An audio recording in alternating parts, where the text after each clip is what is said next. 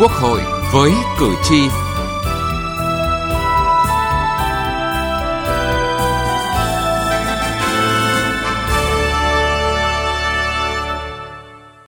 quý vị và các bạn, kỳ họp thứ tư Quốc hội khóa mười lăm sẽ khai mạc trọng thể vào ngày mai hai mươi tháng mười năm hai nghìn không trăm hai mươi hai. Kỳ họp này dự kiến họp tập trung trong thời gian hai mươi mốt ngày.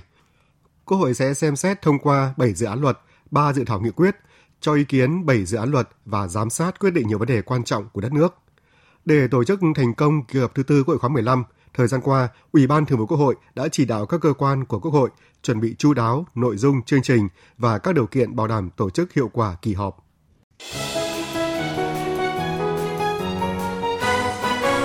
Cử tri lên tiếng.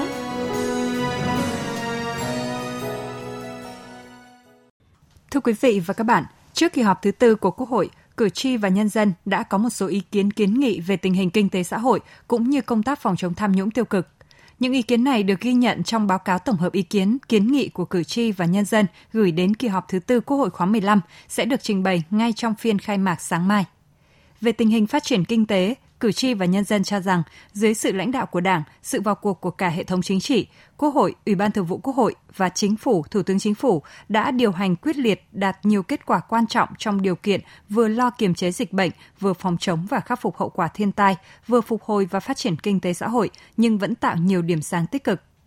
Song cử tri và nhân dân vẫn còn băn khoăn lo lắng về thực tế đời sống kinh tế xã hội còn nhiều khó khăn thách thức trước tình hình bối cảnh thế giới và khu vực tiếp tục diễn biến phức tạp. Cử tri bày tỏ sự lo lắng dù kinh tế Việt Nam đã bước sang giai đoạn phục hồi và phát triển nhưng chưa đồng đều và chưa thực sự bền vững. Những tác động và khó khăn mới phát sinh do diễn biến phức tạp của tình hình thế giới, học phí và các dịch vụ tăng cao trong khi tiền lương của cán bộ công chức, viên chức và người lao động không tăng. Giá xăng dầu có giảm nhưng nguyên vật liệu và chi phí vận chuyển vẫn còn ở mức cao. Chính phủ cần có những cơ chế tạo điều kiện và khuyến khích các doanh nghiệp, nhà đầu tư vào các khâu như chế biến, sản xuất nông nghiệp kỹ thuật cao, làm tăng giá trị gia tăng trong sản xuất nông nghiệp.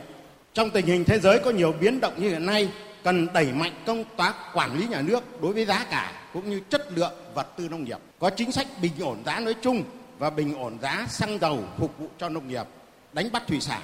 bình ổn giá phân bón, thuốc trừ sâu, giảm bớt khó khăn cho sản xuất nông nghiệp. Bây giờ cái phân bón và thuốc bảo vệ thực vật thường trôi nổi, kém chất lượng thì nhà nước phải quản lý chặt về cái vấn đề những cái sản phẩm à, như phân bón và thuốc bảo vệ thực vật. Và thứ hai, nhà nước phải có cái cơ chế thu hút những cái nhà đầu tư trong và ngoài nước để bao tiêu sản phẩm cho nông dân, để ổn định cái giá cả thị trường, để cho người dân là tiếp tục đầu tư và sản xuất theo theo hướng bền vững. Về các vấn đề xã hội, cử tri và nhân dân cho rằng dưới sự lãnh đạo của Đảng, sự vào cuộc của cả hệ thống chính trị, các lĩnh vực văn hóa xã hội tiếp tục được chú trọng, đời sống người dân được cải thiện nhiều hơn. Song cử tri và nhân dân vẫn còn băn khoăn về một số vấn đề như đời sống một bộ phận người dân còn khó khăn, nhất là tại vùng sâu, vùng xa, biên giới, hải đảo và những người yếu thế. Cùng với đó là tình trạng thiếu thuốc, vật tư y tế. Tình trạng thiếu thuốc, vật tư y tế nghiêm trọng đã xảy ra trên cả nước từ tháng tư. Đây là một bức xúc được nhiều người dân của cả nước lo lắng từ nhiều tháng qua. Vấn đề này cũng đã được Quốc hội và Chính phủ đặc biệt quan tâm và có giải pháp xử lý. Tuy nhiên, cho đến thời điểm này vẫn chưa được dứt điểm. Để giải quyết dứt điểm tình trạng này, cần có sự vào cuộc của nhiều bộ, ban ngành dưới sự chỉ đạo quyết liệt của Thủ tướng và Chính phủ. Rất mong đoàn đại biểu Quốc hội đơn vị thành phố Cần Thơ phản ánh nguyện vọng của người dân trong kỳ họp Quốc hội cuối năm. Cái thiếu thuốc này nó rất là trầm trọng đối với tất cả các bệnh viện và một số cơ sở phải ngừng khám bệnh. Cái chính thiếu thuốc vật tư này là liên quan đến vướng mắc trong đấu thầu. Thì hiện nay vướng mắc đấu thầu rất là khó khăn. Vấn đề này Chính phủ cũng như ban ngành tháo gỡ cái này là vì nếu không thì rất là khó. Tình trạng thiếu biên chế giáo viên, nhân lực y tế ở các cơ quan đơn vị các địa phương xin nghỉ việc do áp lực công việc, do tiền lương thực tế và thu nhập chưa đảm bảo đời sống. An ninh trật tự vẫn tiềm ẩn nhiều yếu tố rủi ro, trong đó có môi trường mạng, tai nạn giao thông, cháy nổ vẫn có xu hướng tăng và hậu quả rất nặng nề, cũng là những vấn đề khiến cử tri còn lo lắng. Về công tác phòng chống tham nhũng tiêu cực, cử tri và nhân dân bày tỏ tin tưởng vào quyết tâm của Đảng và Nhà nước, đứng đầu là Tổng Bí thư Nguyễn Phú Trọng trong công tác đấu tranh phòng chống tham nhũng tiêu cực. Cử tri cũng bày tỏ sự đồng tình ủng hộ đánh giá rất cao việc kiên quyết xử lý theo kỷ luật Đảng và kỷ luật nhà nước đối với các tập thể cá nhân vi phạm trong thời gian gần đây, đặc biệt là đối với những người giữ cương vị cao trong bộ máy Đảng và nhà nước ở cả trung ương và địa phương. Bên cạnh đó, cử tri cũng bày tỏ sự quan tâm lo lắng về công tác tuyên truyền, giáo dục về phòng chống tham nhũng tiêu cực có mặt còn hạn chế, nhất là giáo dục liêm chính, xây dựng văn hóa tiết kiệm không tham nhũng chưa được quan tâm đúng mức. Đảng chống tham nhũng tiêu cực mạnh mẽ, liên tục, không ngừng nghỉ, không vùng cấm, không ngoại lệ như vậy. Nhưng mà còn cái lỗ hổng, nghĩa là trong truy cứu, xử phạt là chưa nghiêm, còn du di, chưa triệt để về kê khai tài sản, về thu hồi tài sản. Như quy định nộp lại ba phần tư tài sản tham nhũng thì sẽ được giảm tội. Từ những lỗ hổng đó, nó dẫn đến diễn biến trong chống tham nhũng tiêu cực, nó diễn biến rất là tinh vi hơn, phức tạp hơn và nghiêm trọng hơn. Tập trung vào cán bộ đảng viên có chức có quyền trong bộ máy của nhà nước. Từ chức năng nhiệm vụ của Quốc hội mà chống tham nhũng là những vấn đề về luật pháp và chính sách, thì làm sao để mà lấp kín được những cái khe hở để cho tham nhũng không có cái chỗ để chui ra, như là ý của đồng chí Tổng Bí thư ấy. Xem xét xem trong các cái hệ thống luật hiện nay chỗ nào là còn đang có những cái khe hở để mà điều chỉnh, và phải làm nó nhanh, cái quy trình dài quá, không kịp với cái thực tiễn. Cử tri đề nghị tiếp tục tăng cường công tác kiểm tra, giám sát, thanh tra, kiểm toán, đẩy mạnh điều tra, truy tố, xét xử, thi hành án, phát hiện sớm, xử lý nghiêm minh các vụ án, vụ việc tham nhũng tiêu cực, nâng cao hơn nữa hiệu quả thu hồi tài sản tham nhũng, thực hiện có hiệu quả các giải pháp phòng ngừa tham nhũng tiêu cực. Từ nghị trường đến cuộc sống. Thưa quý vị và các bạn, như chúng tôi đã thông tin, kỳ họp thứ tư Quốc hội khóa mười lăm sẽ chính thức khai mạc vào ngày mai, thứ năm, ngày hai mươi tháng mười. Tổng thời gian họp dự kiến là hai mươi mốt ngày, trên tinh thần chất lượng đặt lên hàng đầu, nhưng tiết kiệm tối đa thời gian và họp tập trung cả kỳ tại nhà Quốc hội. Nhiều nội dung quan trọng sẽ được cho ý kiến tại kỳ họp, như cho ý kiến vào các dự án luật, giám sát tối cao và quyết định những vấn đề quan trọng của đất nước. Trong đó đáng chú ý, Quốc hội sẽ cho ý kiến lần đầu đối với dự án luật đất đai sửa đổi.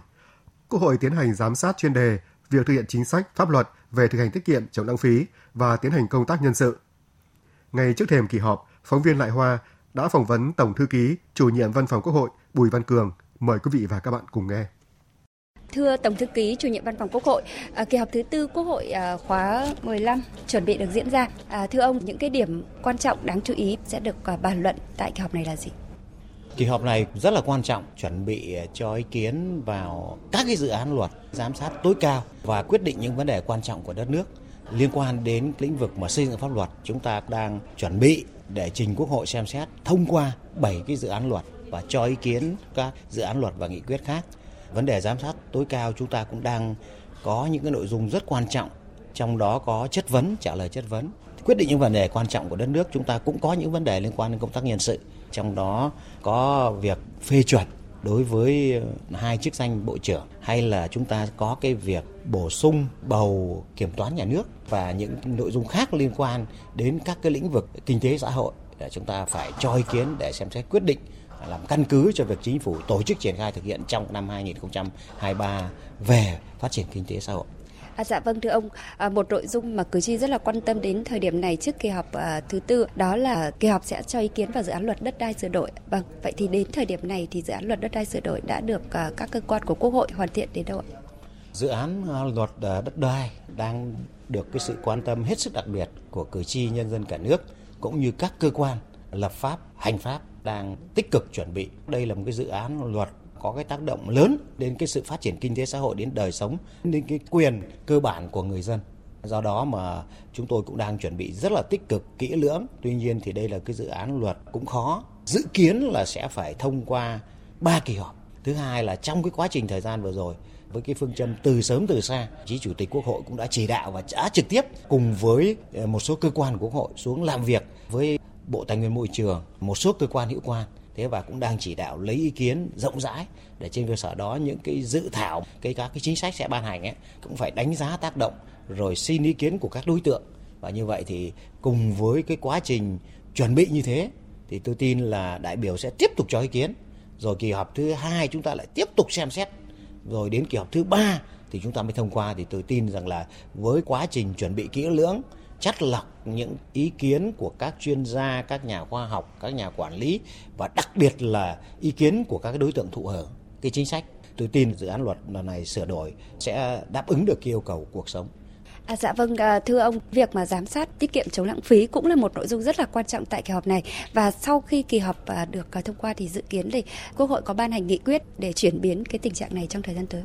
Đoàn giám sát tối cao của Quốc hội chuyên đề thực hành tiết kiệm chống lãng phí đã chuẩn bị rất là kỹ lưỡng. Riêng tài liệu cho cái nội dung này, khoảng ba tạ tài liệu của báo cáo của các ngành, các địa phương cũng như các cơ quan, các cái đoàn. Trong cái dự thảo thì đã có cái dự thảo về nghị quyết liên quan đến nội dung này. Chúng tôi cho rằng là ngay trong cái quá trình mới triển khai thì cũng đã tạo cái sự chuyển biến. Ví dụ như hiện nay một số địa phương thấy rằng cái việc mà để đất đai lãng phí, giao dự án cho các doanh nghiệp nhưng doanh nghiệp không có năng lực thì tiến hành thu hồi lại để giao cho những cái đơn vị theo đúng quy định pháp luật có năng lực tổ chức thực hiện được ngay. Thì đấy mới là một thứ lãng phí, còn rất nhiều cái thứ lãng phí khác, kể cả chủ trương đầu tư, nếu đầu tư không đúng, không mang lại được cái hiệu quả kinh tế xã hội thì rõ ràng cũng là lãng phí. Và cái lãng phí ấy cần phải được xem xét và nhận diện để trên cơ sở đó sau này chúng ta sẽ có quy định để khi anh quyết định chủ trương đầu tư thì anh phải tính rất là kỹ lưỡng làm sao cho sử dụng một đồng ngân sách nó phải thật sự hiệu quả. À, thế rồi thì lãng phí về nhân lực cũng là một câu chuyện. Lãng phí liên quan đến nhân lực, vật lực, tài lực của quốc gia, của các địa phương thì cũng được xem xét tất cả các khía cạnh. Thì có thể nói là sáu cái lĩnh vực giám sát chỉ ra thì sẽ được báo cáo với Quốc hội. Có thể thấy rằng là nhiều những cái nội dung mà chúng ta phải quyết tâm, quyết liệt để làm chuyển biến nhận thức, từ đó thay đổi về hành động để chúng ta thực sự thực hành tiết kiệm chống lãng phí. Và như vậy các nguồn lực quốc gia, các nguồn lực của các địa phương cũng sẽ được phục vụ đắc lực cho cái sự phát triển và chăm lo cho người dân để xây dựng đất nước chúng ta ngày càng vững mạnh hơn. À, vâng, xin trân trọng cảm ơn ông.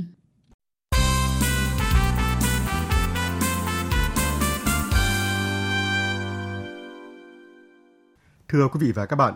phần cuối chương trình hôm nay, chúng tôi tổng hợp những dự án luật, nghị quyết được cho ý kiến và xem xét thông qua tại kỳ họp thứ tư Quốc hội khóa mười lăm.